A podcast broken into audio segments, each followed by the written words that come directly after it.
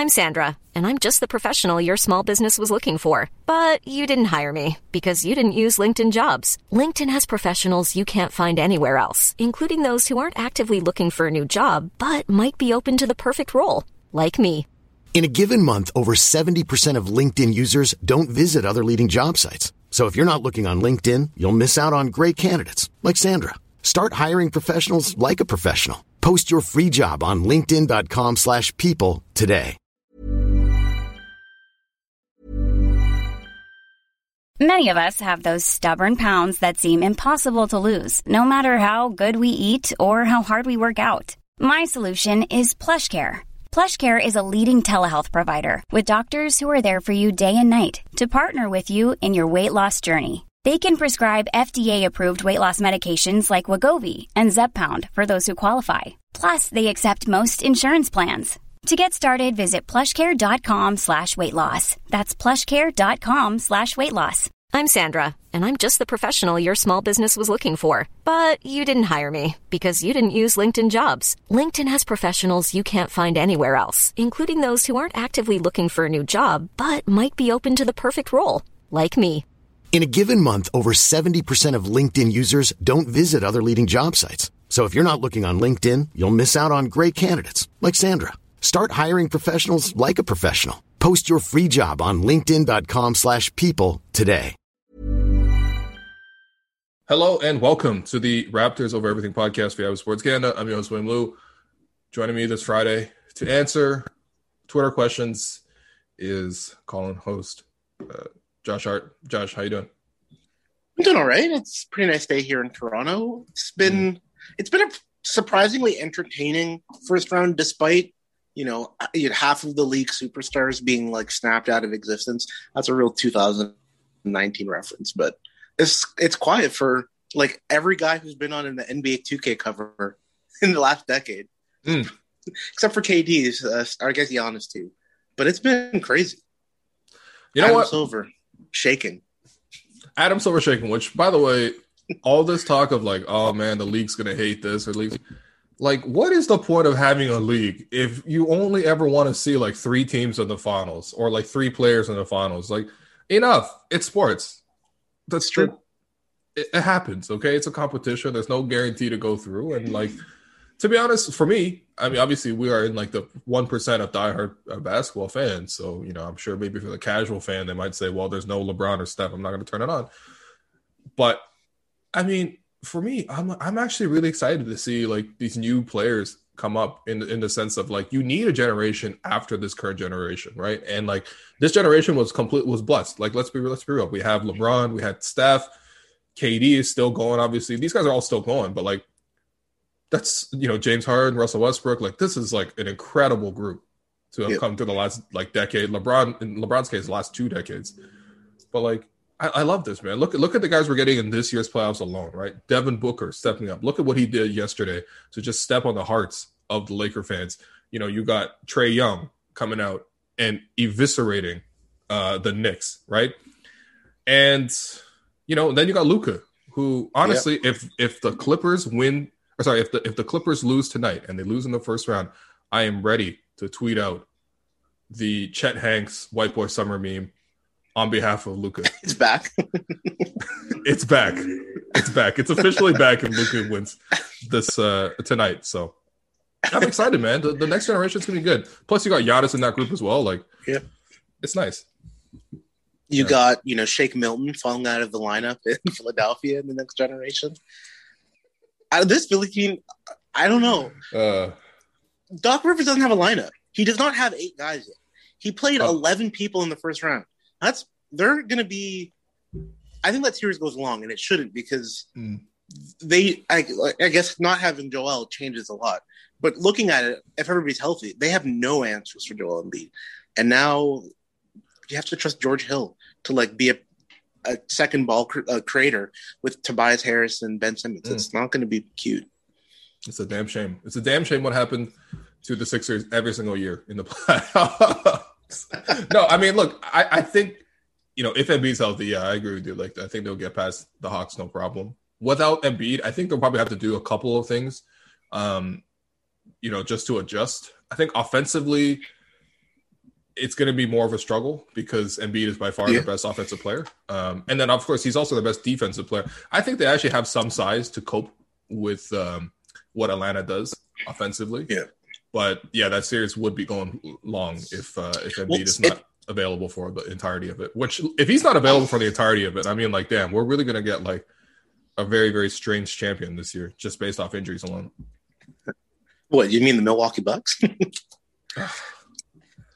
Uh, I'm not ready for that, but you know, if it happens, They- they played so well and they they built their team i don't want to say the right way because the Bogdanovic thing in the summer was like still Hmm. massively embarrassing. Um it was Bogdanovic right?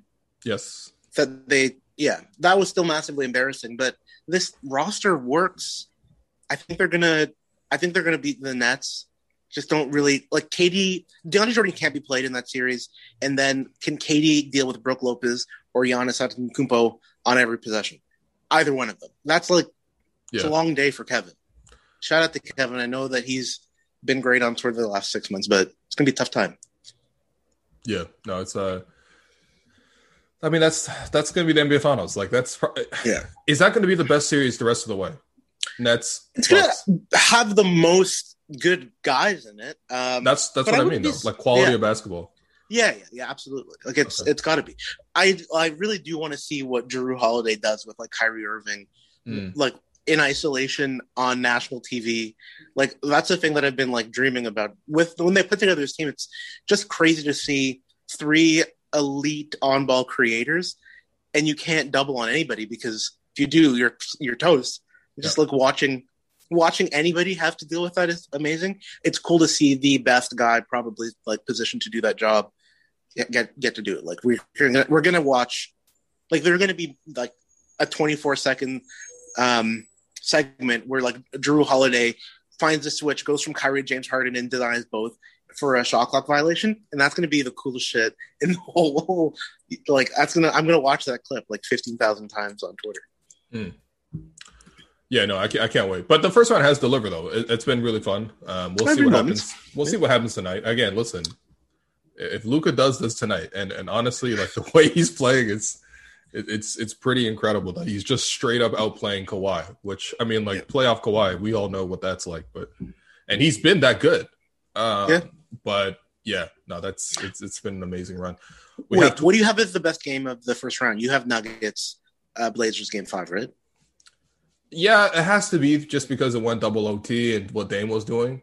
Um, The only thing I will say about that series is I didn't appreciate it enough, be, or I didn't enjoy it enough because it didn't like. It just they didn't play defense. Like it was really. I mean, I mean, every game Nurk would foul out, and then Jokic would just walk to the basket, and like Yeah. they couldn't stop guys like Austin Rivers and Monte Morris. Which you know, shout out to those Nuggets for for you know grinding it out, and they're a really Yeah. fun group, and you know we've seen what they've done the last uh, year as well, but just I, I need defense in the playoffs. Like I, you know, I don't need like Hawks Knicks level of defense where that's that's more offensive incompetence than defense in the case of the Knicks. Facts. But like I need some defense, and so um, yeah, I mean the, the double overtime game is up there. I think the last Clipper game, the Clippers Mavs game, game five was was That was good, yeah. too. Yeah, that was really fun. Just the swing back and forth, and then the the the, the Mavs winning at the end. So Tatum's 50 point game was pretty cool. that was cool as well. Yeah, because that was also You- reasonably close. Yeah. Yeah. And Tatum can be, he might be like the best offensive forward of the next 10 years, which is kind of crazy.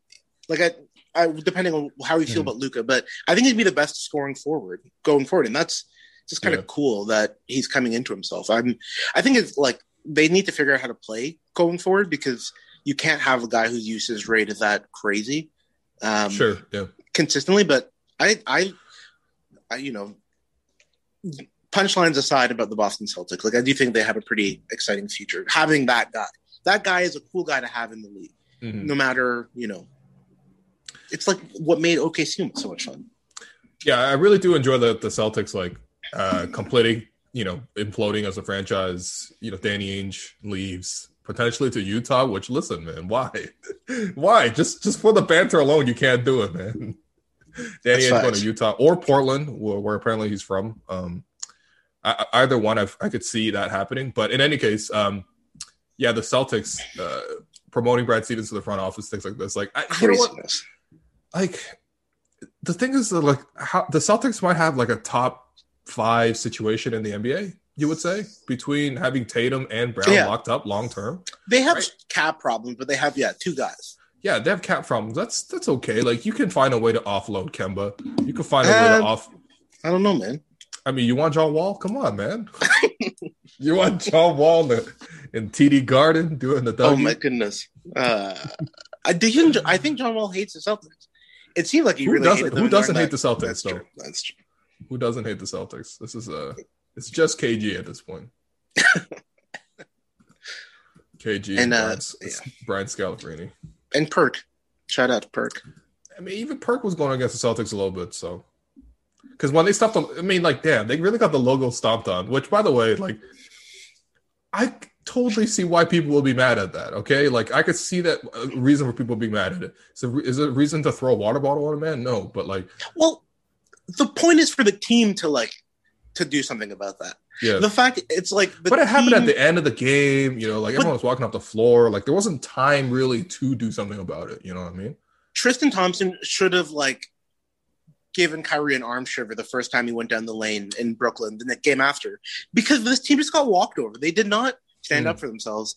They were not tough, and they looked like the Washington Generals out there at times against this Brooklyn Nets team. It's Mm. kind of embarrassing. I think that's that's the thing with this. If they'd shown some fight, I think Yeah. that people would still have their jobs. They just looked mm, like very, du- yeah, Yeah. It, it was very embarrassing. It was. Um, quickly before we get on to Twitter questions, let's say let's go back to the LeBronto days. Okay, Yeah. would you have rather LeBron sip the beer courtside, or if he had stepped on the Raptor logo, Kyrie style? the logo. Um, it's got to be like the sipping the beer was sort of funny, Mm. in addition to being disrespectful. Oh, it wasn't funny to me in the moment. I, Oh. Okay, how about this? Fine, you're right. You know what? I'm, I'm gonna have to combo it up. I'm gonna have to put in the, the spinning the ball in front of Serge's face for like a solid Yeah. 15 seconds, that was rough. like he was shooting a Giannis free throw. I like that Giannis is getting called for that now. And they're like, Good. Giannis, come on, Good. you got to speed the game up. It's crazy. It's like he's a pitcher just waiting for like 45 seconds between each toss. It's brutal. Exactly. Yeah. Um, I think the like whole LeBronto experience was worse. That like 2018 um, finals run, Mm. but it, I don't know. It seemed like that was made worse by the fact that the team was collapsing. Kyrie and Le- LeBron was wrong. LeBron was like uh, was bullying us. Oh, he was, I believe- outright bullying. Us, I man. believe the Toronto Raptors team and fan base and organization to be virtuous and pure hearted. So it was villainous when he did it. Mhm. Um, the Boston Celtics fans and franchise deserve what they got. That's so true. it's That's it's hard for me to feel feel differently. But um, yeah, like stomping on the logo was disrespectful, but it's the kind of disrespect that gets worked out between the players. And if Kyrie got a hard foul, Yeah. that would have been the end of it, and that would have been appropriate to me. Even like a hard hard foul would have been fine by me. I think a fan taking it on themselves, like no, you Yeah, you- like you paid to look at the logo. You don't defend it. It's very different. There are levels here. No, there are definitely levels here. Um, yeah, and that's the thing with the Celtics. It's like who on that team was really going to step up and do something? Maybe Marcus Smart. The thing with if Tristan Thompson did it, it's like he's there a year. He's not going to be there next year, probably. And he's friends Like, with Kyrie. Yeah. and he's friends with Kyrie. Like you know, they're hanging out in the same circles. Like there's no way he's doing that. So, um, yeah. All right. So we got we have Twitter questions, which again, thank you to everyone for sending in questions. Appreciate it. May not get to all of them. Some of them are repeats, so try to address those t- in, in tandem. I will say there's lots of questions on the draft, and for me right now, I don't have that great of a sense on the draft right now. That's what I'm currently working on. I'm like binging draft videos, so I'm trying to figure that out. So next week I will have more draft content. So I'm not gonna address those right now. Um, but we do have plenty of other Raptors questions, and let's get to those here. So the first one comes from Crispy Chick MMA. Okay.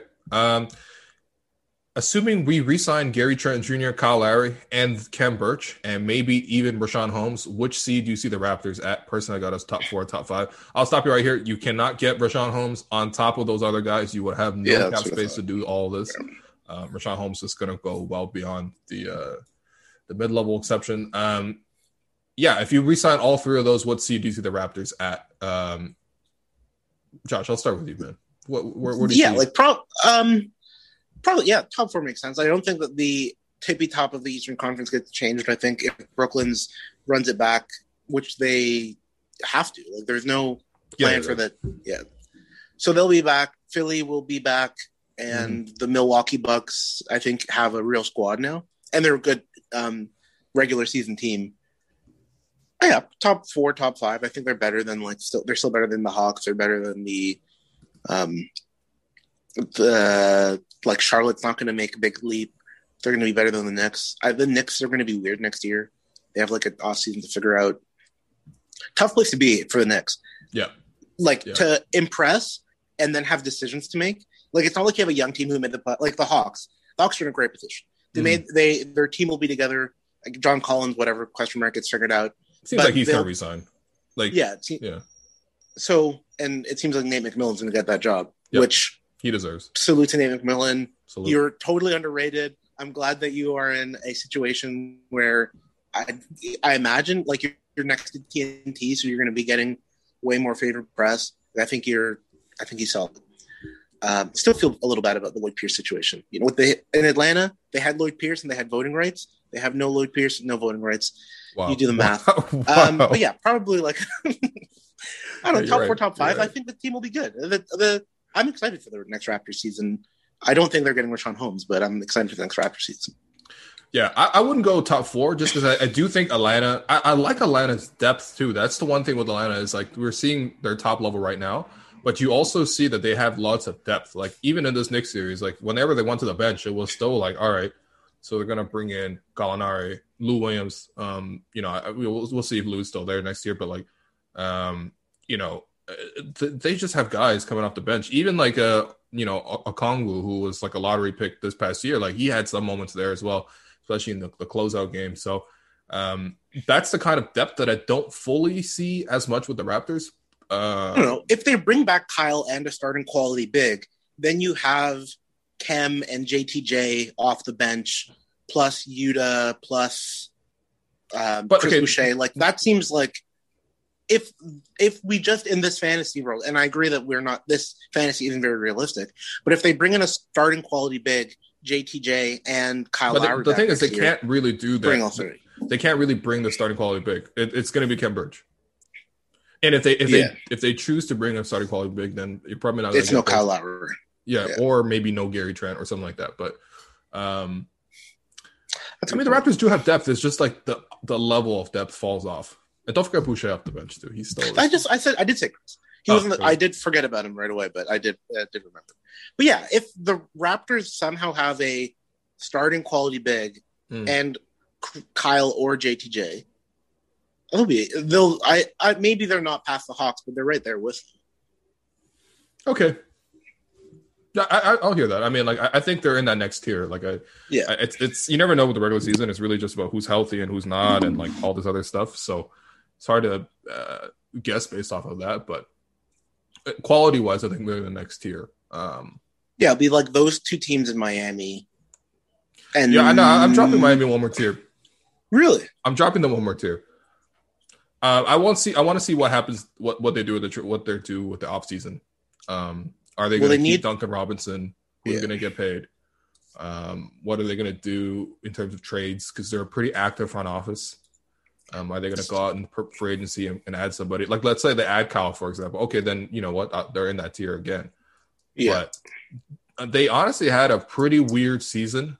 They're never that good in the regular season anyway. The Heat are not a team that like go out and win like 60 games or even 50 games, except for like obviously when they had the big three. Um, and yeah, I mean, we, we saw some substantial failures by by Jimmy Butler and uh, Bam Adebayo. Like, bro, they got swept out of the first round. Like, you, He, no, I agree. Yeah, yeah. I, you- I mean, as I know Milwaukee's good, but like, get swept. Is is their starting backcourt there's no world where it's Nunn and Herro, right? Because that seems No, that sucks. yeah, that sucks. it's not good enough. They don't play any defense. Tyler Herro gave you a Tyreke Evans ass experience. Oh, like Oh wow, wow, that's tough. that's tough. But it's possible. We'll see though later down the line. What? So didn't Tyreke get kicked out of the league for doing? Yeah, I mean, yeah. You know, well, you know what? Yeah, I, I could see that with Tyler as well. All right, next question from Rowan Hamilton. Uh, what's the best route for the Raptors to add depth to the squad? Obviously, a starting center is a priority, but this team is pretty sorely lacking on wing depth as well. Are there any wing free agents on the market uh, that you would see as a good fit? Maybe Mo Harkless or Torrey Craig. Um, those guys are okay. Those guys are, I would say, replacement level. Like, I mean, Yeah. they're better than some of the options the Raptors had, but not by that much, to be honest. I think so. The, the good thing is the Raptors have two really good starting wings in Pascal and OG, right? Like, really, like those guys are are, are going to have you set at the two forward spots for a long time. So that's good. I'm not worried about that. Who's the third wing to come off the bench? That is something that is a little bit of a concern because this year we saw Yuta in that role. We saw Stanley in that role. Um, we, I mean, towards the end of the season, we even seen Rodney Hood play a little bit of that role, but you know, it, Bembry played a little bit of that role. Like it's Yeah. it's not ideal. Um, I think to have a third wing would really, really help. Give them some flexibility to go small um, with some size on the floor. It's assuming Kyle doesn't come back. Maybe Gary is that guy because he is six five, but you know, um, I don't know. It is a bit of a weakness, I would say. Like, I wonder. I, I, there's no way the Raptors are in the like Kelly Oubre sweepstakes. If they if they decide to pass on Gary Trent Jr. and Kyle Lowry, they would have the they'd have the flexibility. You just I have mean- to. Dis- you're making a decision for a worse three point shooting, better defending Gary Trent Jr. I, I don't trust. Who's I don't trust older. Kelly Oubre, man. I, I, I, mean, he, he had, but he like you're getting you're buying him low. He's had a bad season. Like Yeah, the but he he doesn't have good seasons. That that's one of the issues with this. I mean, I thought he last year was good with the Suns, but like, no, if between him or Gary, I still take Gary. I know, I know, like Oubre has the athleticism and you know the Yeah. impact to maybe do more defensively or definitely rebounds better and things like that. But Yeah. like the shooting with Gary, I think is actually elite, and as long as he's not, um, you know, the six man and then having to create all of it himself, um, Yeah. he's a pretty efficient player. Um, you know, you think Hardaway's not available? I mean, he, he is a free agent, so he is He's a free agent. But But they I- I- can't really not bring him back. Like that Mavericks team, they don't really have a roster. Like their roster construction is not good. And I mean- getting rid of one of your like most consistent players seems like not something wise to do. I agree. But this is also Mark Cuban who let go of like Yeah. Steve Nash. Um, Yeah, let, I mean, not even just Steve Nash. Remember after the championship, they won, and then they let go of Tyson Chandler. It's like, bro, that, you guys just won the title. Yeah, He Tyson very Chandler's gonna be pretty good for the next six years. Like Yeah, and he won like defensive player of the year, like the, the next year with the Knicks. Yeah. So you, you never fully know their their brain trust in that front. Um, I, I think they have a walk away number for him, but I mean, if he walks, he, they need to replace him with somebody. yeah, He has been that good. And shout out to He's Martin awesome. Jr. Man, he had that killer three at the end of Game Five because the, the the the Mavs have low key been pretty brutal in terms of like generating good shots late. I feel like like I think the Clippers have done a better job of pressuring Luka as the game goes on. Obviously, he still had like a forty piece, so you know that's not something that uh, you would commend their overall defense. But in the late in the game, I thought they gave Luka some real problems. Um, and yeah, Tim Hardaway Jr. hitting that shot, and then Dorian Finney-Smith hitting a corner three and making some plays. I mean, Mavs, man, they're they're surprisingly not that bad. I don't know. I thought they were frauds, yeah, not bad. but they they're they're less fraudulent. It's just Kristaps who's that fraudulent. Um, yeah, in terms of the center, I still think that like yeah, that you're gonna get Khem, and Khem's gonna start at center. And I know that doesn't sound as sexy, but I just think that like for the price and for um, the fit that he has with the Raptors, I think I'm comfortable with that. I mean, it, it's something where later down the line, if you want to, back, Yeah. or okay, no, I mean, regardless of Kyle's back or not, like I don't really see what's the issue with keeping Khem. Like, I mean, and even starting Kem. Like, he yeah. was really solid with all the guys, and it wasn't like this idea yeah. that like, oh yeah, Kyle just pro- you know propped them up. It was all Kyle. Like, I Khem showed great chemistry with all the guards. Like even Malachi, yeah. you know, he, he, playing with a rookie, he still got good shots. So, um, I'm comfortable with Khem. That's just something where down the line, if you have championship aspirations, you're gonna have to upgrade. But the, the, the comparison I've made here is like basically the Amir Johnson situation. Like I was always comfortable with Amir Johnson playing the power forward spot. Of course, he got injured and whatever, and, and his ankle seemed like a perpetual um, weight for him. But at the same time, he was very productive. But then when the Raptors really need to get serious about winning, they went out and got like Serge. Yeah. So. All right. Well, download uh, Courtside Moms. Definitely download Courtside Moms. Shout out, Wendy. Shout out. um, next question from Eunice. I'm sorry if I'm mispronouncing these people's names. I'm sorry. Uh, I hate that myself. But anyway, uh, watching all the young talents balling in the playoffs like that, do you think we have enough talent to compete next season? Do you think we can be better than a seventh seed in the East? Okay, we can be better than a seventh seed in the East. I don't think like look at look at um, the Knicks were the fourth seed. Yeah, we're better than we any. Got, we got more. We got more talent than the yeah. Knicks, man. Come on. Yeah, we're we're better than any of the like playing teams we the Raptors are better than any of the playing teams. Uh, I don't have they'll they will be a playoff team, barring them not being in Toronto and contracting COVID, and um, the Kyle Lowry rest stuff. Like, take mm all those things off the table. This team should be a playoff team with very little reservation in my mind. Yeah, I agree with you. I, I, think in terms of enough talent to to like compete in terms of past the first round series, maybe not even past the first round series, considering if you aren't, let's say in the four or five matchup, you're probably facing Philly, Milwaukee, or Brooklyn next year, which I would the Raptors would have a hard time getting past any of those three teams, especially yeah. with, the, with the way the team is kind of constructed. Can they compete and push them? Yeah, sure, but like, uh, you know, it's just it's not going to be enough for that. Um, and yeah, I mean, th- I think that's the bigger question though, is like, what is the next step for this team? Like, I, you know, I, I think obviously, um, you, still got to figure out who's going to lead this team. Obviously, with Masai still being out there, but um, the bigger question is like, which direction do the Raptors kind of go here? Like, what is the next step? Who is the next player you sort of um, covet after? I think you know, post championship, everything leading up to the championship made a lot of sense obviously the Kawhi situation was a once in a lifetime opportunity. You take that chance because you had tons of assets that you and lots of great players that you have developed over the years and collected. Um, you you were able to flip that. You went win, win a championship. That was perfect.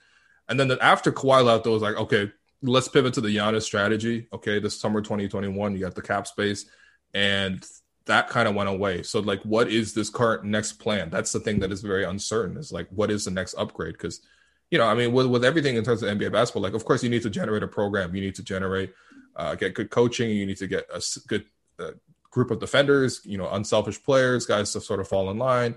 But also at the same time, one of the most crucial ingredients is you need that superstar. And like, I think the Raptors are clearly, clearly in, in, in, uh, in need of, of that kind of player. You can build everything else, but with, uh, without that central piece, that you're probably only going to go one or two rounds at most you know, and, and that's what we saw with the Colin DeMar years. They they had the program, they had the supporting pieces, but the, the, number one guy just wasn't fully there for them, and that's how it goes in playoff basketball. So,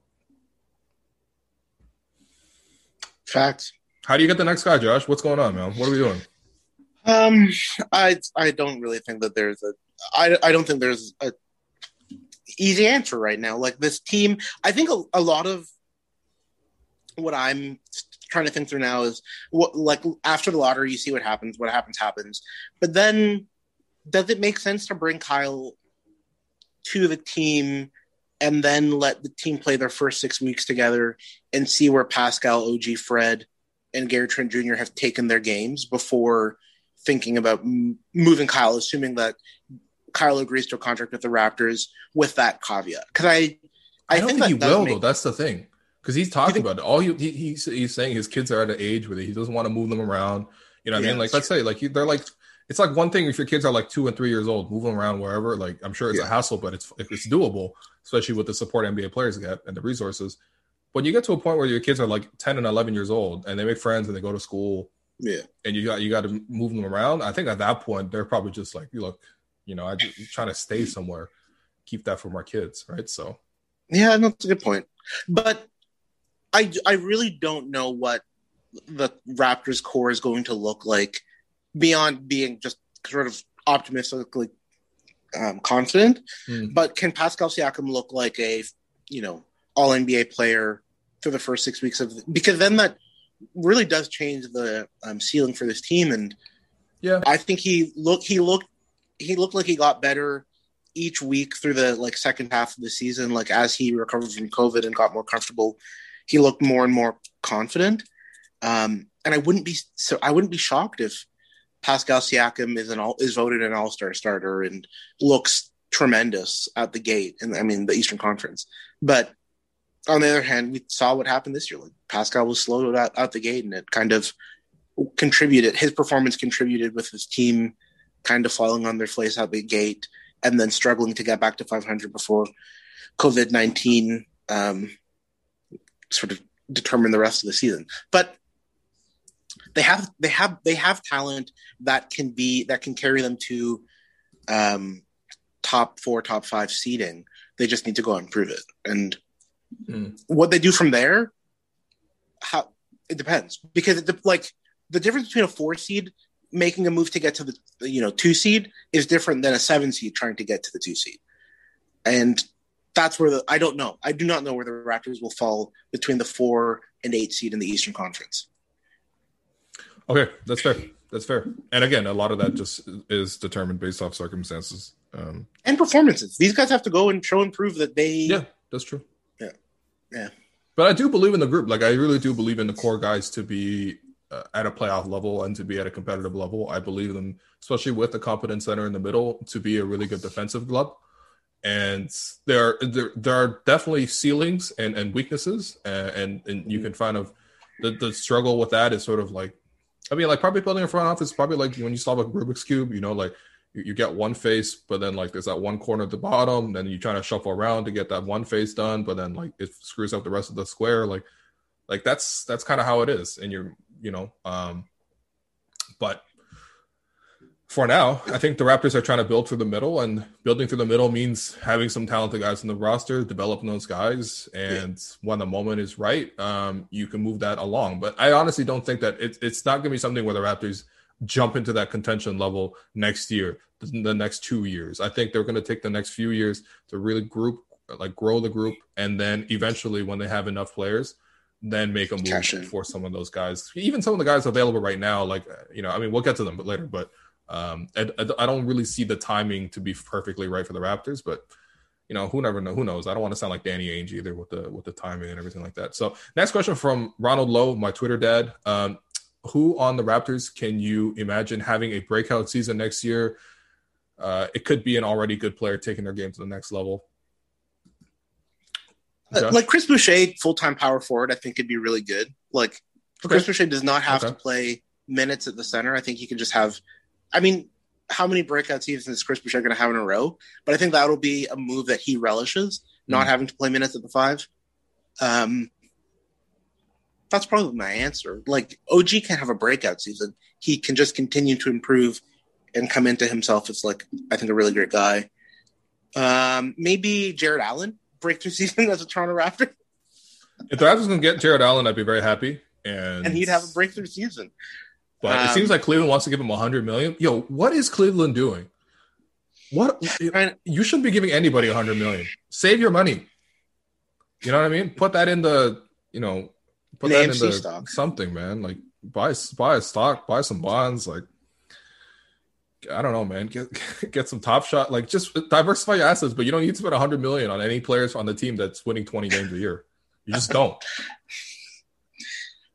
Um, I, I, yeah. If if it's going to be anybody, I think that Chris Boucher. I think he will have a change in his role next season, mm-hmm. and I think it will be good for him. Um, that's my answer. Do you have a different one? Um, I th- honestly, I still really believe in Pascal.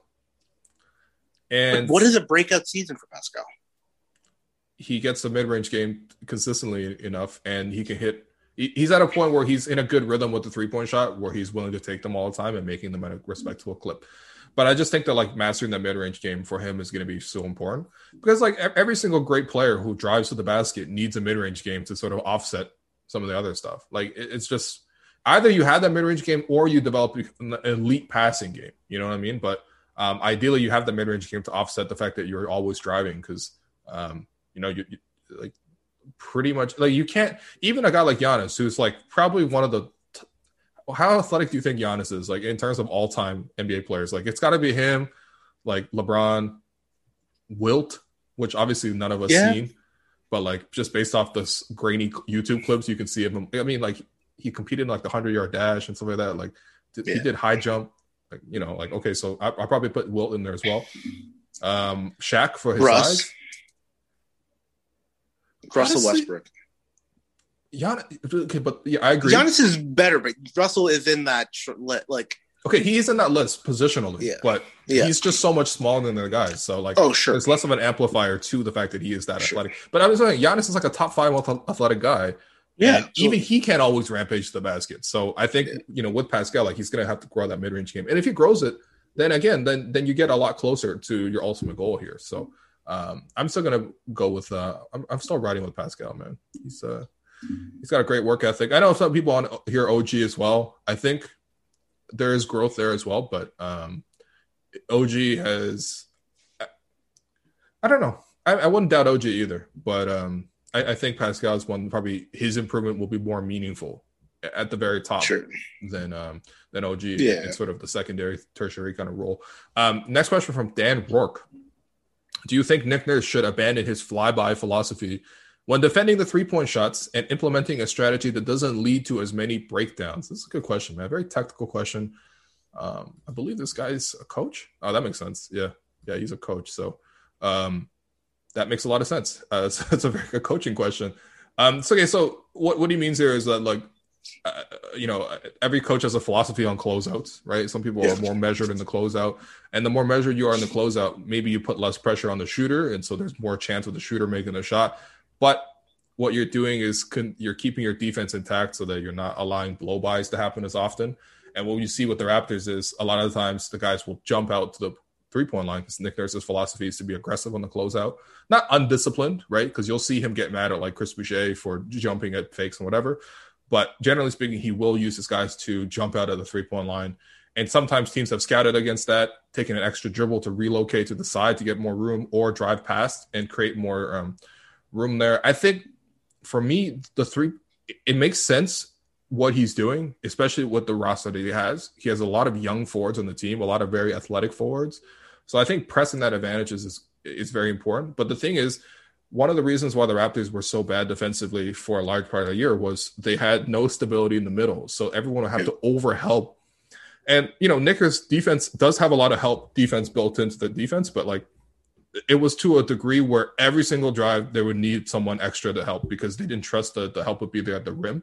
And that pulled people closer to the middle. And then so that made more jump kind of flyby closeouts than necessary. Like it exacerbated the problem. I don't think that that's like a symptom of the problem of a bigger problem rather than the biggest problem in itself. So I actually don't mind the strategy as much. Obviously, I think players should use discretion. Like I think there's a very big difference between Yuta, who closes out really aggressively and sometimes leaves his feet, but for the most part, will stop short and then also uh, move his feet to contest the drive and to contain the drive versus like Boucher trying to jump out and block three point shots, which he does at an elite rate. Like he literally led the league in blocked three point shots. But, you know, he also conceded a lot offensively based on that kind of aggressive strategy. So I also I think know, that, man. like, that one article, I think it was like on uh, the Celtics blog about the Raptors violating the defensive three seconds rule. Just like them getting called on it. Oh, whoa, it seemed like cool. It, every every team in the NBA does that. What do you mean? Do but it did seem like a big part. Like the Marc Gasol Kyle Lowry, like um, paint defense dominance was mm-hmm. assisted yeah. by them letting the like athletic forwards um, attack above the three point line, and then having these two brilliant defenders waiting for them. Like it was just sort of it worked yeah. Every team does it, but I wonder if the Raptors, after getting called on it, um, it did seem like they drifted away from leaving Kyle Lowry under the basket for six seconds at a time. Um, but yeah, I, I, I that's, a, that's an interesting question. And so you're telling me Celtics fans called the police on the Raptors playing defense? My, I mean, yeah, that's tough, but not unexpected, but tough. Um, I, I will say that though, having a so Khem is going to be obviously very different than Serge, and well, not yeah. that different from Serge, but very different from Mark, especially defensively. Um, but I think the nice thing with Khem is that he can play up higher, so that there's less penetration to, that occurs in the in the first place. Um, and I think the less dribble dr- penetration you uh, allow in the initial pick and roll action, then that means that down the line there's less breakdowns where you need to as, as aggressively um, come out and, and, fly out as shooters in the three point line. I mean, look, listen, this the modern NBA teams are very good at moving the ball. Teams are very, very optimally spaced. Most teams have great shooters at every position, so you're gonna have to defend a lot of the three point line. But um, I, I, still, I still like the strategy, and I want to see how it goes with Khem and and the starting group for a while longer. And if it really doesn't work next season, then yeah, you can tweak it. But I think the nice thing with Nick is what Nick always likes to say about this is you start out really aggressive and then you can rein them in. It's a lot harder to have them play really passive and then mm. bump their aggression. I think for a lot of those teams, like Portland, for example, they'll, they'll, play like no defense, all right, no aggression, nothing. And then at the end of the game, they'll try to get aggressive, but like they can't really do it. Like it's not something that's in them. It's not something that's trained. Yeah. They start fouling, and you know a lot of it falls apart. And if it's not for Dame making every single step back jumper, they probably lose a ton. But um, you know, I think the Raptors like the approach where they start off really aggressive and they can rein guys in. So it's a good. Speaking question. of the Blazers, yeah. Speaking of the Blazers, Blazers, um, by the time you post this podcast, is Terry to have his job? Um, well, they gotta give him time to pack.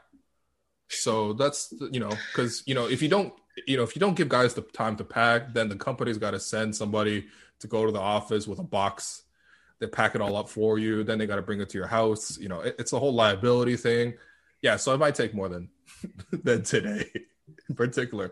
Um, by the time at the time of recording, it's only like 9, 10 a.m. on the uh, on the West Coast. So yeah, Portland's a nice place. Also, I, I, really like uh, I really like my trip to Portland. It's uh, the Oregon coast is very nice. Speaking of coaches who still have their jobs, the Nate Bjorkgren thing, it's like it seems more and more fictitious as days go because that article made it seem like you know they they were going to have a restraining order against Nate Bjorkgren like as soon as the final buzzer went off. Like it yeah, seemed yeah. very very clearly bad, and now I ever like everyone in the Raptor organization, purple on the team threw water on the story, but it's weird that he still has that job. Like I just want an update on that story because it sounded crazy. Everyone's like, "This is not true," and now we just haven't heard an update. And it's been when they when they lose the like two two and a half weeks ago, three weeks ago. Yeah, I do feel bad for him in that sense because I think coaches are involved in things like you know um, draft preparation and things like that, yeah. and so. Uh, Let him come back to the Toronto Raptors so they can figure out who they're taking. Well, maybe they're waiting on another coach to get let go or to become Harry available. Oh man, that'd be great. Uh, Frank Vogel. Frank, they're bringing back Frank Vogel. I mean, you know, he wouldn't be terrible. It's not Frank Vogel's fault. He deserves his job. Why is Frank Vogel always so happy, man? It's like I was just like in the third quarter they were asking him like, "Hey, what do you guys?" Because he was in Orlando. Yeah, they right, had right. him then in Orlando. He's just perpetually and now smiling. He lives in Los yeah, yeah, you're right. No, you're right. Yeah, that's exactly it, man. He kind of looks like you know um, Tintin, you know Tintin's Adventures, but like Tintin like mid midlife adventures. Like he's like an aged out Tintin. Anyway, great comic Tintin. If you uh, have kids, I don't know. Um, next question from Jamari. Uh, do you think Masai is signing contingent on the Raptors being willing to pay the luxury tax over the next three years or so? Um, no, no. It, this this Raptors team is not a team that should be paying the luxury tax right now. You pay the luxury tax when you're serious. That's true. Like when you're like, yeah, you know, really that's ready to push all in and things like that. Like, there's no point in paying the luxury tax for this club, and I'm, that's not even something I'm trying to like not see from MLSE. I just think that like more spending is not necessarily better, uh, more more competitive. If anything, if you really really spend a ton, you're handcuffed from being competitive in the future. So, don't really like mm. right this idea right now that uh, they should go on them. They should go on the luxury tax. To be honest, I'm not really as worried about that. I think besides been looking for other things um, from the board to see get some assurances from the board because some of the names have changed. Um, also, some of them have insidious backgrounds, which you know um, maybe not necessarily that big of a surprise. Um, shout out to your uh, shout, out, shout out to your work profile photo, man. This is yeah, represent. Happy Pride. Happy Pride Month, guys, um, and everybody out there, not just guys. Um, but yeah, like I think Masai's probably looking for other assurances beyond the money. I think the money is going to be there for him. Yeah, yeah, yeah. I, I mean, I the when was that? It was that also seemed like a long time ago.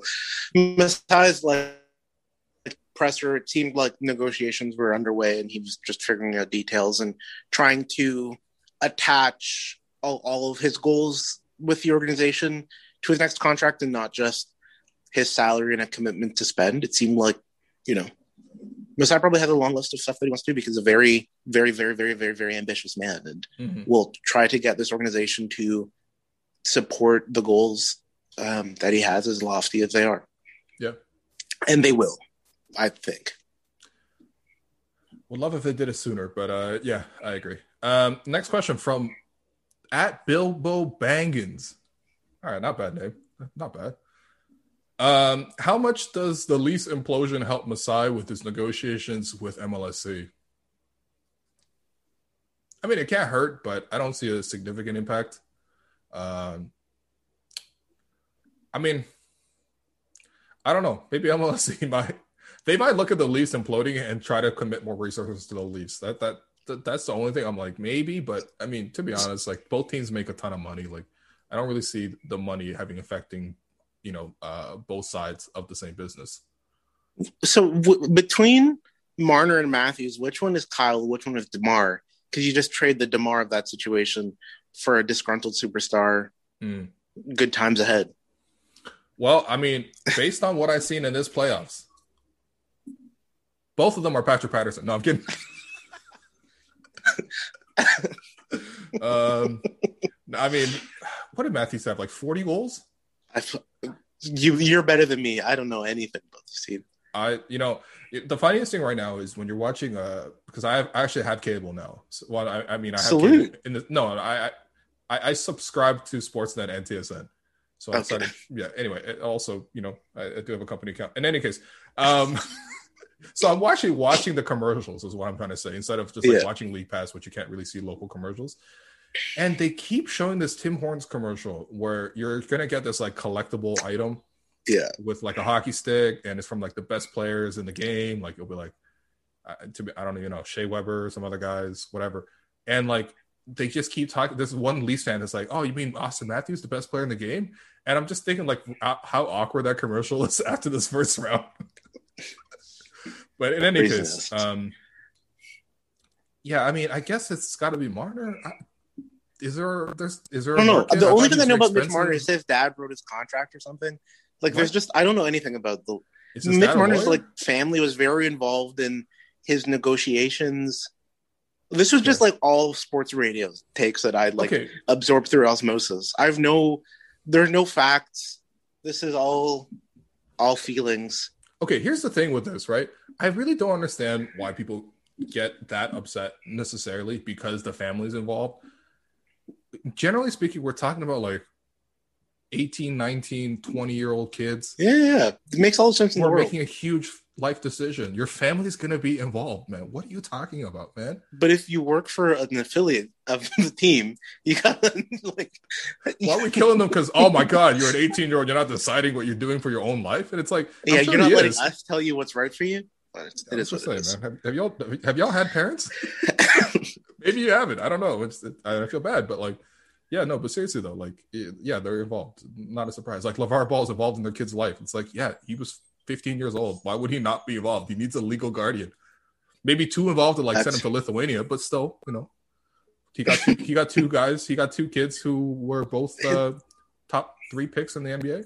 So LiAngelo was on a roster for like an afternoon. So he was on the Pistons, which you know.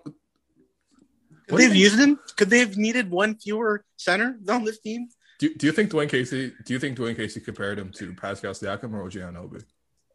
or, or, or Dirk Nowitzki. or, or, or Gary Payton actually. Um, probably all of the above.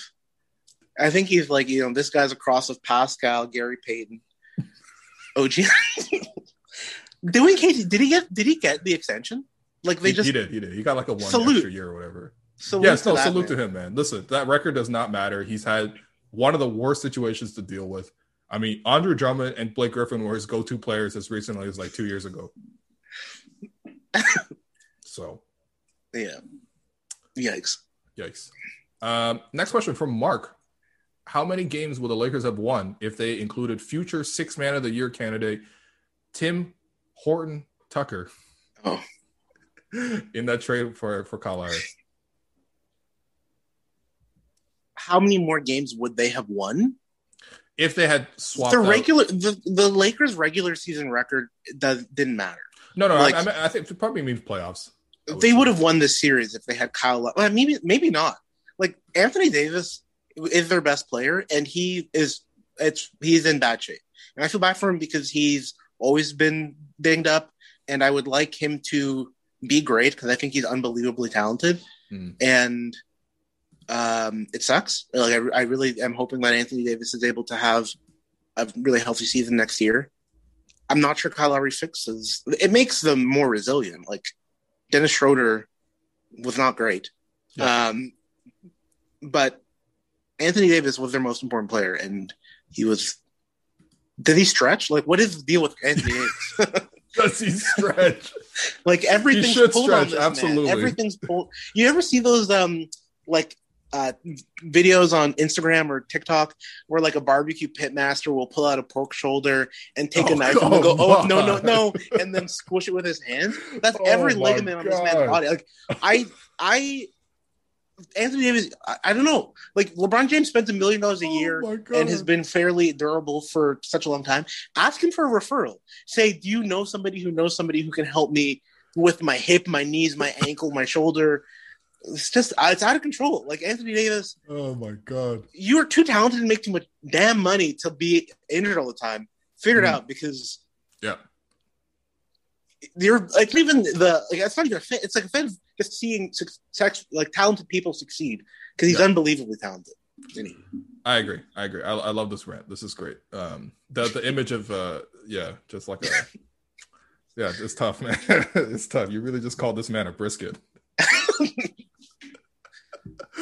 um, yeah, I mean, how many games? I think the Lakers probably would have won this series with Kyle. I think it's the the reason why the Lakers were really hesitant with this. It's not necessarily just because of THT. I think. I think it was the overall depth that they were losing. They were losing three guys that were in the rotation. Now, granted, one thing that would have been huge in this series was not to be overlooked. Dennis Schroeder had a Eric Bledsoe esque impact. Okay, um, it was not good from him. So if you replace him with Kyle, that is not just you're you're not just getting Kyle Lowry. It will be similar to the Jrue Holiday over uh, Eric Bledsoe situation in Milwaukee. Is that you're also removing a negative. Dennis was not good in this playoffs. Period. Um, he had some nice moments, but like overall not good. Um, and you're losing KCP, which I thought KCP was actually pretty important. And KCP is an important part for this for the uh, for the the, the Lakers. Yeah. I thought he- he was like their third best player last year throughout the playoff run, which obviously one and two are so far ahead of three. But like, Yeah. I still think he was very important. No, he was awesome. He deserves. yeah, and he was banged up too. So he you know, salute to him. Yeah, yeah i this lakers team they do to me in my mind get like maybe i'm just being a lebron stan but i do think that they get the like um you they played a lot of basketball in a counter year like a, a tremendous amount of basketball and Mhm. it pay it showed like Yeah, yeah. They LeBron- james yeah they were just worn down and they their guys weren't there when the games mattered and they played a team of young guys who were about that action it's just it's unfortunate Yeah, it is. All right, we have uh six more questions. We're gonna go through them a little quicker. Right. Um, Derek Andrews asks, "Have you seen a difference in the TV production of the national games uh, in these playoffs versus previous years? So many jarring close-up angles of players, fake crowd noise over actual crowds, blurring Uh, by the way, that's actually the, the Clippers logo or the Clippers slogan: "Fake crowd noise over actual crowds." Uh, blurring of backgrounds, etc. Is this a possible after effect of 14 months of bubble basketball? Um, there's been some doctoring. I think Yeah. the 8K cameras. So what they've really done with that is like giving you a really really focused look. To be honest, it feels like you're in like a you're in a lucid dream. like that's how close it is. So you're like, am I sure I'm not dreaming? But the fringes are blurred, so that is kind of an odd shot because normally you, you Yeah. see a more flat image. Um, obviously there, there's some fake noise because you can't have as many crowds, but yeah, I I mean, I think it's the, the TV side is in a very tough spot, so I do feel bad for them. Some of the guys are still doing, um, the, some of the broadcasters are still uh, doing it remotely, I believe. So that's also kind of awkward. Um, so it, it's a it's a lot of uh, I don't know. It, it's it's a lot of negotiating going on. Um, I do miss seeing all the players sit together in a bench, though. Yeah, I wonder if that will be back next season. It seems I hope so because it's this like yeah, they look like they're sitting in a plane right now with like the seats all scattered. Yeah, like it- yeah. yeah. Having guys along the baseline's weird. Like it just doesn't. It looks Yeah. like like Klay Thompson because he was always in street clothes. He just looked like a really rich guy who had great seats, and the guys were like was. friendly. He looked like a super fan. He was. Yeah, he is. That Yeah. sucks. Yeah. I don't. I don't hate it. I think it's it's not what it uh, well it, what's what it used to be. It's not. It's not what it will be. Mhm. It's better than last year. Last year's broadcast I didn't like at all. I hated that stupid rail camera. Like who? How Oh, does yeah, anybody yeah. watch basketball that way? Yeah. I think the choices they're making are a product of their environment, but Yeah. don't hate it.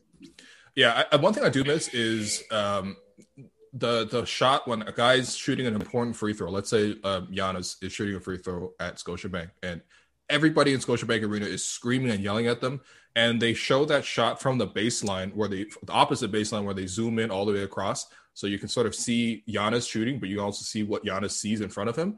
I like that Mhm. image, and that doesn't really exist anymore because then, then you can get a Yeah. really big sense of the pressure, the amount of like you know reactions from the fans and everything like that, the energy.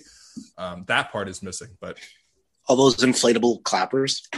yeah, I, don't miss those, man. I, I yeah, those things are very loud, but Yeah. that's right next to the Vuvuzela for um, most annoying things you see at a game. Um, except for that, uh, well, actually, third, the, the the the Payton Pritchard Celtics fan is uh is number one on my list. He's uh he's he's a, yeah he should be his face should be on all the arenas. like if you see this man, like he stole something. Um, anyway, the next question from the creative one. So, what are we trading for Dame when he requests a trade this summer? I mean, who's not? Who's off the table? Uh, Pascal OG. Nobody. No. Yeah, like not. Yeah, it's, it's but Damian I mean, Lillard He's not coming here is- though. But yeah. yeah, uh, he wouldn't. But I I'm sad to see Dame leave Portland. It just seems sad to see it not. It didn't fail because of Dame Lillard. That's abundantly true, and it it failed. This team is done. Terry Stotts Mm. is you know looking at U-Haul rates right now. Danny Ainge and Austin Austin Ainge is going to be their next head coach. Austin Ainge. um yeah it's just it's over. It's but they um i hope that i hope that dame's able to if he's in portland with a you know revamped cast or elsewhere i hope that he's happy and successful. And he is without a doubt the second best point guard of the generation. And he's not done yet. Well, okay. How, how would you rank between him, Steph? Steph is number one. Uh, I don't Yeah. even, you don't even want to hear an argument. I know some people are like, "Well, Dame is just as good as Steph." Steph had a better supporting cast? Literally every single time they played each other in the playoffs, like Ste- Steph LeBron Yeah. told them. Steph LeBron told Steph uh, the Dame Lillard for, for multiple it's, years. Um, and and Westbrook. Would, would you I, say Dame? I think I? I think I have Dame ahead of Westbrook okay. only because Westbrook does have the MVP and the triple double thing. Dame is more skilled and could Yeah, be okay. the number one option on a team that could win. I don't know if that's true for Russell Westbrook, and I'm of I believe Westbrook. I don't. I, I think he is third. I think he is right there, and I don't. Mm. I think that there's a a, a gap after that. Oh, Um, I was gonna aga- say, ahead of like uh, uh, Kyle Lowry's in there. Um, I those. Kyrie. No, I mean, it, I I Is would Kyle top even- five then? Is he five in that list? Yeah, he can't be well, lower yeah. than that. He's won more than almost all yeah, these guys. he's. I think he would be. Yeah, it'd be like Kyrie, then Lowry, then Then I don't know to be honest. Then I don't. falls Then it then it is, it starts to get weird. But Kyle Lowry gets that five spot because he isn't as talented as those guys. He's just Kyle Lowry. Like he, Yeah. has all the Kyle Lowry stuff, which gets you. He's like Kyle Lowry isn't more talented than Michael Conley, but Michael Conley probably doesn't crack this top ten. But Kyle Lowry's that dude, so he gets to be a top point guard of this generation. Yeah, that's fair. And I could even hear an argument of Kyle over some of these guys. I'm not gonna lie to you because he has a ring as well. Don't forget. Okay, only Ste- only the guys with rings are Steph, Kyrie, and Kyle. All right, Dame and Yeah. Westbrook do not. Dame has gone to the conference finals once, I think, and uh, did Yeah. not go well for him. He got swept by a team who Kyle Lowry then went on to beat. So, you know, um, and Westbrook, honestly, as much as I respect Westbrook, like, you know, if, if, if you got to bring up a Westbrook versus Dame argument, you have to bring up the fact that Dame literally hit the shot and then waves goodbye at, at the OKC team and destroyed that whole club. Like, OKC, it looks like I- how many players have left over from that club? Honestly, like, I, not a single I don't one, think maybe. anybody. like, may, maybe one. Maybe the rookies who were, you know, not like Which were who, though? Like, they even they got Like, rid of like I had Lu- like, Diallo I and don't all these other guys. like I- Lou they- Dort wasn't. When was Lu Dort drafted? He was, he went undrafted. Not he, he was It- he, went was- undrafted. So when did he? last Like, year. what was his first year with the organization? It was last year. yeah. Yeah, then maybe you're right. Yeah, maybe there's nobody there. Maybe it's just like Sam Presti said, I have to get rid of everyone. Bro, Billy Donovan's gone. Westbrook's gone. Melo's gone. Nick Collison's Paul gone. George is gone. Yeah, he, he was gone. Steven Adams is gone. yeah, They don't no, have he- anybody left, man. Mike Muscala's gone. I don't even know, to be honest. I don't even think he was on that team. Anyway, uh, next question we have from. Uh, Mo the Beast. Um, do the Raptors trade the number one or eight pick for a more experienced player like Beal to add to the current core? Um, Yes, if Bradley Beal wants to come for Toronto and the Wizards accept a package headlined by a draft pick, yeah, you do it. Yes, Yeah. It's not. It's not. This is fantasy. We All could. right. Draft pick plus OG. You doing that? Uh, it's with Bradley Beal is signed for term, right? Yeah, he signed. Yeah, Hmm. probably. Doesn't he have like another two ye- full years? He signed let me just double check. Last He signed like a last one season. I he- extension or something like that, which you know, I mean, most players are on Oh. one year contract. if he's not, if you don't have term, if you have term for Beal, probably. But if you don't, yeah, yeah, yeah. Beal is under contract next season, guaranteed, and then uh, player option uh, later on. yeah, that's Oh. tough. Yeah, that's tough. I'm probably not going to say do that, but just a lottery pick Yeah, for I'm one year not- Beal, yes, of course. Yeah, the lottery pick for one year Beal, yes, I, no problem. Uh, next question from Ramon. Uh, do you have a WNBA team? Which one has the strongest amount of Canadian content for Raptors fans to root for? Um, I do Kia not have. Euro, What's that? Kia Nurse with the Euro step, game winner. Oh man, Tuesday, Monday night, incredible shot. incredible stuff. Yeah. Um, I mean, honestly, there's a couple of good teams to to really watch out for. I think honestly, Las Vegas has been really fun this year Yeah, to, to watch. Uh, I mean, they've been a good team the last few years anyway. But between A'ja Wilson, you know, Liz Cambage, Chelsea Gray, like that's that's that's pretty good. That's pretty fun to watch. Um, I don't. I think a lot of people are hopping on the Liberty bandwagon this year as well, um, because they drafted uh, Sabrina Ionescu, and she's like she's incredible for for a rookie, especially, but Yep. just overall. So, I mean, I wouldn't necessarily just pick based on um, just based on the Canadian talent alone. I think like that's one of the nice things with if you because the because unfortunately there is no WNBA team in Canada. Like you're kind of free to pick whatever you want, and you know there's there's some pretty good teams out there. You know, like Seattle's really fun to watch as well. Um, you know, obviously the Mercury. So I will. I would. I feel like next week there's a Liberty Mercury game. That I feel like that'll be a pretty good, entertaining match. Yeah, I mean, I've watched a lot of Liberty. They fortunately play at like 6 p.m. a lot, so it's Yeah. on at a good time. Like I, I like I- that it's on TV a lot more. yeah, Like you can yeah. actually watch the product, and then Yeah. you realize that like it's great basketball. Like it's good. yeah, yeah. Shout out Kia Nurse though, man. Shout out. Yeah. That was unbelievable. The shot. Euro, It's No, that's crazy. That's crazy. that's that's crazy. Ah, that's crazy. Yeah. Um. All right. Next question. Uh, from the Jack Armstrong burner account. I gotta say, better from from for my money, better than the uh, Aron Baynes fan account. Of, you know, I think That, I've, I've enjoyed Yeah. seeing uh, various screenshots of Jack in my in my mentions. Anyway, he, he this person asks, uh, who should represent the Raptors at the lottery, Jalen Harris or Bobby Webster? To me, this answer is very obvious. So I want to hear from you, Josh. Raptors obviously need to send a representative to New York City for the lottery in June, uh, later this month. Who are the Raptors sending? Um, I don't think it's going to be Bobby Webster. Um, I think it. I don't know. Can like can can Masai's son do the job? Why not? Right? He's, uh, Can Ding Ding do it? we gotta send Ding Ding.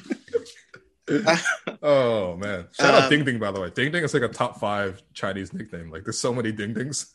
So I like to just imagine that uh, Masai is a Chinese son, which obviously he doesn't. But um, no, my the uh, the answer I there here was very obvious, man. You got to put Fred, Mister Bet on yourself. He's got to put Yeah, on his Mr. Bet on yourself. That He's got to put on his good. merch with the dice, with the money. You know, of, of course, Fred is not going to turn down an opportunity to showcase the gear. You know, the He's in Cartier frames, diamonds everywhere. I was gonna say, but by the way, this year after Fred got the extension or got the new contract, his his swag went up another level. He went, he wore only like FPV gear for a while. He he he leveled up this year, absolutely. Um, Facts. but no, you got to send Fred, man. I think Fred will be great for it. I mean, last year, last time uh, the, the Raptors had the lottery pick, obviously was on behalf of the Knicks uh, from the uh, the uh, Bargnani trade, which later became Jakob Yeah. Which went into the Kawhi trade. Um, you know, they had Masai there and whatever. But yeah, I mean, send Fred if Fred wants to do I, something. actually, I, it might be Wayne Embry. I wouldn't be that surprised if they sent Wayne Embry. Ooh. I like that one as well. But yeah, Mm, yeah, that's that's pretty fun. I like that. yeah. Yeah.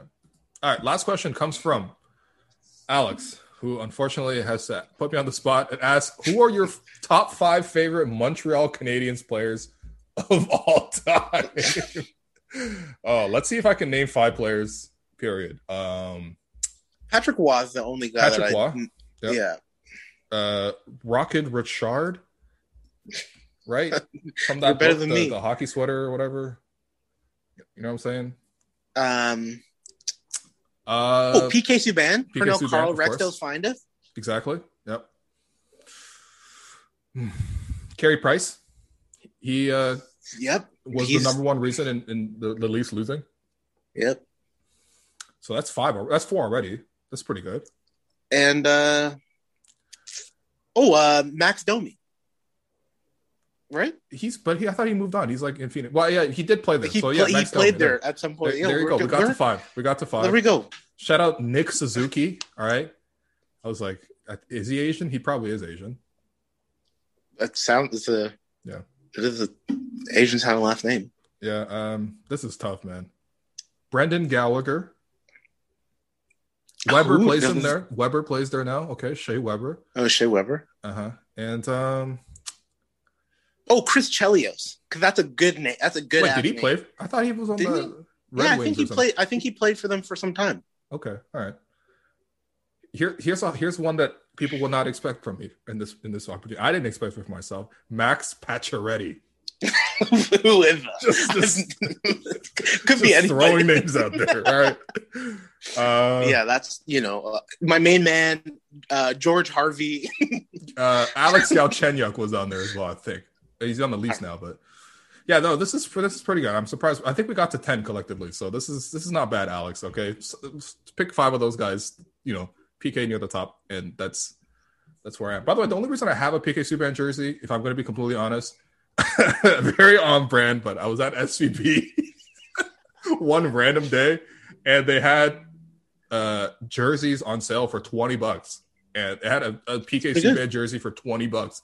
And I'm like, yo, I understand I don't like to wear the you know the Habs jersey or whatever. Although it is kind of an iconic jersey if you're not gonna, you're gonna be honest about it. But like I was like 20 bucks for this, I can't turn this down. I can't turn down a good SVP deal. So that's the actual reason why I have a uh, a Hab sweater. But um, that brings us mostly to time. But before we go, Josh, we got to obviously give a suggestion. I'm not even sure if we can still do Stanley suggestions. Uh, because I mean, I don't know if he'll be back with the team, Do but I- I'll be I'll be fast this week. Like many weeks this year, there will be major roadways in Toronto closed for uh, people TO. to for active TO to get outside in a, a socially distant way. I will be taking advantage of it. It is the most fun it's thing really to do, um, probably until the world reopens. So I recommend it full heartedly. And if you don't live in the GTA, sorry, but I don't know, go for a bike ride. Like it's been Absolutely. it's been awesome. The winter, you know, I think the like co- last COVID winter was a bit weird because you were like in, it was intense. So when Mm. you got outside, it felt okay. Um, the winter for me was really tough. It was just long time inside watching a not so good Raptors team. Um, so I really appreciated being uh, able to get outside. We played. Uh, uh, we were both on the same soccer pitch last week. It's great. Like it's just nice that things are starting to get normal and you can go outside. So if you're in Toronto, active TO. If you're not, Yeah. um, hopefully there's like a nice bike path where you live where you can get outside and enjoy the fresh air. Yeah, the only thing I will say is if you're gonna go to Active TO, just uh, plan in advance where you're gonna park because you you can't normally park along the lakeshore like you can um, Yeah. when it's when it's not open. But but yeah, I mean, no, it's it's awesome, man. People like skating, uh, skateboarding, people riding bikes, walking around, running, playing sports. It's great, honestly. The the Toronto waterfront is is is incredible. Um, I'm gonna go with um, Maha's. That's my. I guess these are Malachi missions. So we're, we're going we're, we're Malachi missions until Stanley resigns or, or leaves or whatever. But yeah, Maha's um, on the East End for brunch, Egyptian food. It's uh it's really great. They got a great menu. It's very reasonably priced, and um, it's a good reason to go out to the East End, where It's uh, terrific. Where I might have to be in, in the future. So uh, that does it for the podcast for now. Uh, Josh, appreciate you as always. Probably, uh, Of course. What do you want to do? Get together next Friday again to uh, to do more of this. Sounds good.